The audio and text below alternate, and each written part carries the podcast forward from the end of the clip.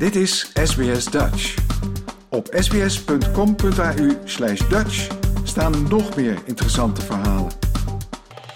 How stories change reality. And there's two particular cases that I want to touch on uh, that I think are relevant to all of us uh, in this day and age uh, climate change and social conflict. But before I begin, uh, I'd like to go back to the beginning. This is the only Dutch you'll probably see in this entire lecture, so for those who are not uh, native speakers, you should be fine. This is a relatively accurate translation, even though I made it myself. So I went back to, uh, to Kleveringa's actual speech, which is published, and he writes that uh, he would like to start his, his address, his original lecture, with an almost simple introduction, de bijna simpele inleiding. Zouden wij niet eens beginnen met na te gaan wat het ertoe doet of wij de fictieleer de realiteitsleer aanhangen? In other words, uh, shouldn't we just you know, start by considering how it matters whether we adhere to fiction doctrine or the doctrine of reality? And that's literally exactly what I would like to do. Let's do that. Let's start there. Now, we're going to go further back in time before we're going to come to the present day. Stories have the power to change people's attitudes towards rights, freedom, and responsibility. Zo begon universitair hoofddocent narratologie aan de Universiteit van Sydney, Tom van Laar, maandagavond zijn Kleveringa-lezing. Het was voor het eerst sinds de COVID-19-pandemie dat er in Sydney weer zo'n lezing georganiseerd werd. En het was een van de 80 lezingen wereldwijd ter ere van professor Rudolf Kleveringa. Die gaf op 26 november 1940 een zeer historische speech op de Universiteit Leiden, wat leidde tot protest onder de studenten tegen de Duitse bezetters. Dankzij het programma Big Idea van ABC Radio National kunnen we u nu een paar korte fragmenten laten horen uit de lezing van professor Van Laar. En wij waren er natuurlijk zelf ook bij. Dus hoort u ook een reactie van Tom van Laar zelf. We hebben een gesprekje met ambassadeur Ardi Strojos-Braken en we paalden de reacties onder de bezoekers. Wat hebben zij nou opgestoken van deze lezing? While somebody is in the story world, they are not here, at least not mentally. And that creates this separation between the here and the there, or between the narrative world and the world of origin. This is where we started. My colleagues and I found across uh, about 130 or more experiments and more than 20,000 participants that for narrative transportation to occur, you need three things Harry Potter, his fight with Voldemort, and a pocket watch. In other words, you need character empathy, mental imagery, and suspended reality. Empathy is the idea that a story receiver tries to feel and understand the world from the, from the point of view of the character. To kind of know the world in that same way. And that explains that detachment. When we empathize with the character, we are no longer conscious of our own ideas, of our own thoughts. We are thinking the way the character thinks, we are feeling the way the character feels. Then we start to generate these vivid images of the story plot. Uh, that feels as if we are there, as if we are experiencing these events ourselves. And as a result of that, we lose track of reality in a very physiological sense. Now, that has effects. We define narrative transportation as the extent to which consumers empathize with a story character and uh, it activates their imagination and that uh, uh, leads to this experience of suspended reality. But that has very strong effects. Something we also found uh, the same team across more than 100 experiments with uh, more than 15,000 participants. We found that a transported traveler, as Richard Garrick used to call them, can return changed by this journey. They can be engrossed in an experience that can be quite transformational. The, and these effects are strong and they are long lasting. They're not gone at the end of the experiment, they last. So while Kleveringa started with an innocent introduction, I like to end with a not so innocent conclusion, which is that uh, we shall end by drawing a lesson that nonfiction is a nonsensical word. There's no such thing as nonfiction. A fictional story, as a matter of fact, is a tautology. Because a story always has some edited elements. And that moves it away from objective reality. Given the implications of stories for reality, however, there is nothing less innocent than a story. Thank you very much.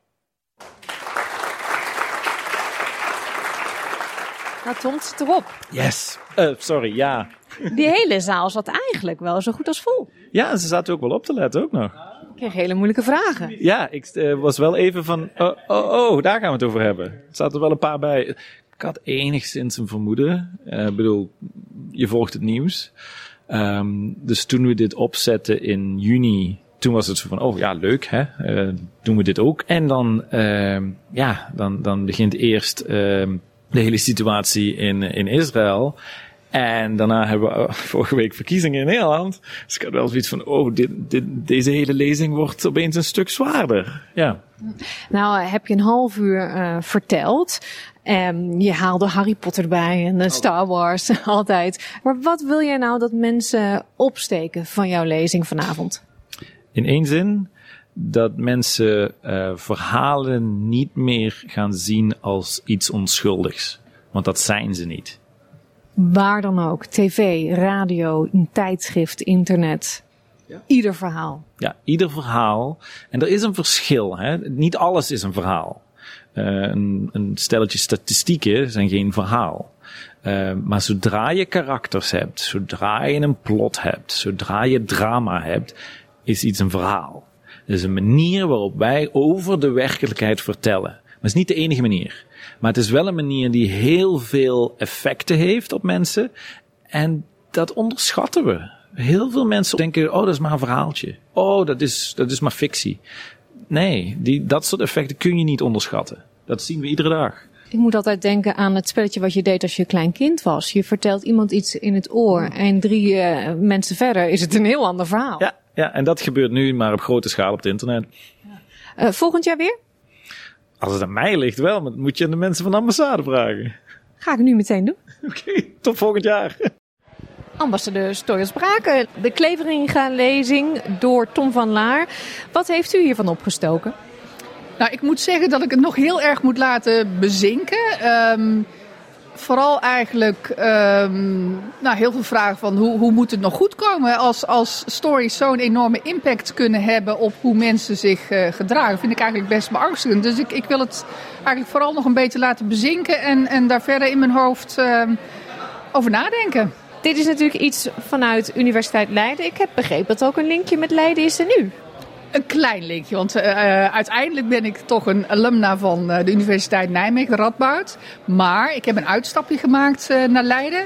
Um, in zekere zin heeft dat uitstapje er ook toe geleid dat ik um, op het pad van de diplomatie terecht ben gekomen. Want ik heb daar een vak niet-westerse bestuurskunde gevolgd. En ja, daarmee opende zich een, een, nieuwe wereld voor me. Ik heb ook een studentassistentschap vervuld in Leiden. Um, dus ja, een heel klein beetje leidenaar voel ik me dan uh, ook wel. Maar ja, mijn alma mater is toch echt uh, Radboud Universiteit Nijmegen. Maar in die tijd in Nijmegen, was Kleveringa toen iets? Of is dit als student u ook helemaal eigenlijk een beetje langs u heen gegaan? Ja, als, als het al een invloed heeft gehad, heb ik dat nu verdrongen, moet ik heel eerlijk uh, bekennen. Maar ik, ik vind het wel een heel mooi gegeven. Ik heb me natuurlijk uh, gelegenheid van deze bijeenkomst vanavond een beetje ingelezen in, in wat die hele Kleveringa-lezing inhoudt. En nou, het feit dat 83 jaar na dato op zoveel verschillende plekken in de wereld er een lezing plaatsvindt waarmee nou, die moedige daad van, uh, van deze professor herdacht wordt. En er tegelijkertijd ook een lezing wordt gegeven die uh, ons allemaal tot nadenken stemt. Nou, dat vind ik wel een heel mooi uh, gebeuren. Is dit iets wat wij elk jaar in Australië moeten doen? Bijvoorbeeld volgend jaar in Melbourne of Perth, noem een grote stad? De eerlijkheid gebiedt mij te zeggen dat uh, dit vooral hier in Sydney uh, de verdienste is van een collega binnen het team in het consulaat-generaal in, uh, in Sydney. Ehm, die zelf een Leidse achtergrond heeft en uh, ook uh, verbonden is geweest aan de Leidse Universiteit. En die heeft het initiatief genomen om dit op te zetten. Nou, in zekere zin ehm, alleen maar mooi en aansluitend op waarden die wij als Nederland wereldwijd willen promoten. Maar of we nou de capaciteit hebben om dit uh, op verschillende plekken in uh, Australië te gaan uh, beleggen, dat, dat, dat is denk ik een beetje te veel gevraagd. Ik denk dat ik bij deze een oproep doe aan de Nederlandse gemeenschap. Is er iemand die je kent die ook zo'n uh, mooie lezing kan geven, dan kunnen ze zich misschien wel melden. Zeker, lijkt me, lijkt me een prima plan. Guys, what brought you here tonight? Um, I'm in a student of English literature, so I thought it would be interesting to listen to his lecture on narratology and the power of narratives. So. I'm on a gap year right now, but I'm studying history uh, in the UK. Um, I was quite interested in the concept of narratology. I'd never really heard of it before, so I was like, you know, interested to find out what kind of message was and such. Yeah. So, Professor van Laar's um, lecture, what did you think about that?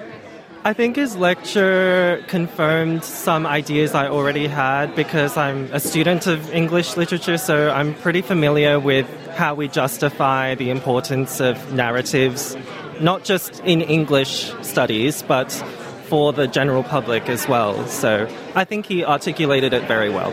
And was it something that shocked you, maybe? I mean, it, his message was not all positive. Well, I think it is a bit of a scary question because what it puts forth is basically what dictates reality. Is it the people living in that reality, or is it just whatever they're reading? Um, which, as some people pointed out, might not even be generated by humans in the near future. So, um, obviously, yeah, it wasn't wholly uh, bright and sunny, but it, it does.